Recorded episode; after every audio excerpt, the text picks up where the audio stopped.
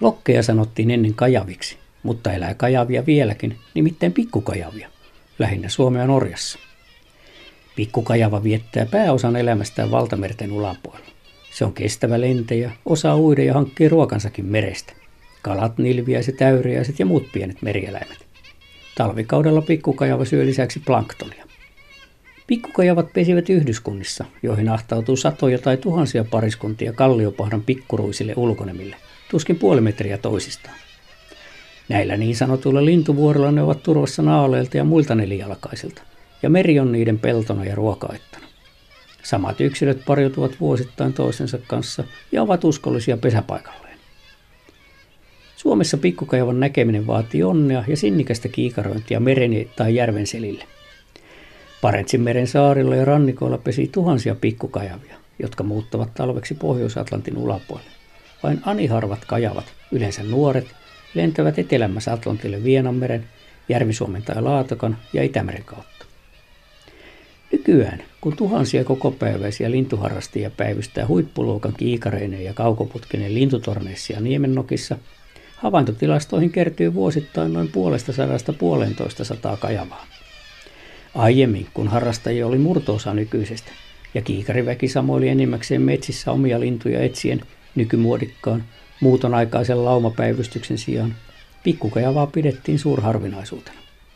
Olivathan ennen kiikarit ja harvinaisten lintujen määritystaidotkin paljon huonompia nykypäivään verrattuna, mikä osaltaan vaikutti käsitykseen kajavan harvinaisuudesta läpimuuttajana. Naurulukin kokoinen kajava muistuttaa suuresti kalalokkia, mutta sillä on mustat jalat ja täysmusta siivenkärki. Mutta muinaisenakin vuosina kajavia on löytynyt Suomessa tavattomia määriä.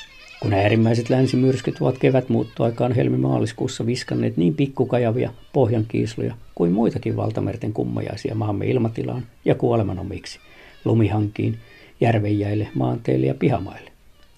Näin on käynyt vuosina 1894, 1911, 1927, 1959 ja 1962.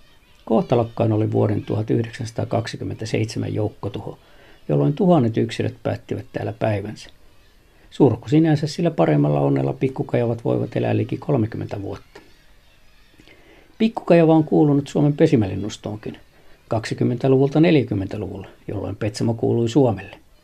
Tuon aikaisen Suomen paras lintutuntija ja maamme lintutieteen historian suurimpia nimiä kautta aikaan oli Einari Merikallio.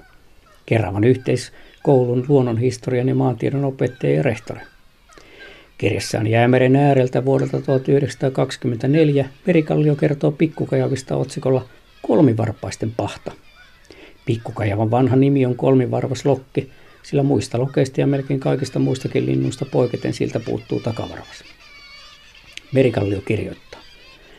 Elämä yhdyskunnassa oli vilkasta. Poikaset vaativat runsaasti ruokaa ja Emolla oli täysi työ kantaessaan niille kaloja lähivesiltä. Yhtenään niitä tuli ja meni. Aina vilisi ilmassa siivellisiä kiitäjiä. Eivät ainoastaan poikaset, vaan myöskin hautuvat naaraat tarvitsevat ruokaa. Nälkäänsä ne ilmaisivat äänekkäillä huudoillaan. Eivätkä ne ennen kärttämästä laanneet kuin ruokaa heltisi. Hän kertoi myös, että Kolmivarpaiset eivät pelänneet ihmistä. Ne eivät olleet saaneet kokea hänen häijyyttään ja tuttavuutensa turmiollisia seurauksia. Ne olivat jäämeren lapsia, laajojen ihmisköyhien ulapoiden kulkijoita. Mutta nykyään eivät edes jäämeren ulapat ole ihmisestä köyhiä, eivätkä turvassa luonnon tuhoutumiselta. Liikakalastus ja merten lämpeneminen ovat supistaneet pikkukajavien ja muiden merilintujen syömien kalalajien kantoja, ja siksi pikkukajavatkin ovat vähentyneet roimasti viime vuosikymmeninä. Lajin hajanainen levinneisyys oli pohjoisen pallonpuoliskon merialueella kattaa vain prosentin maapallon alasta, eikä maailmanlaajuisesti vaarantuneeksi luokiteltu kanta ole kuin 7 miljoonaa paria, joista kaksi miljoonaa pesi Euroopassa.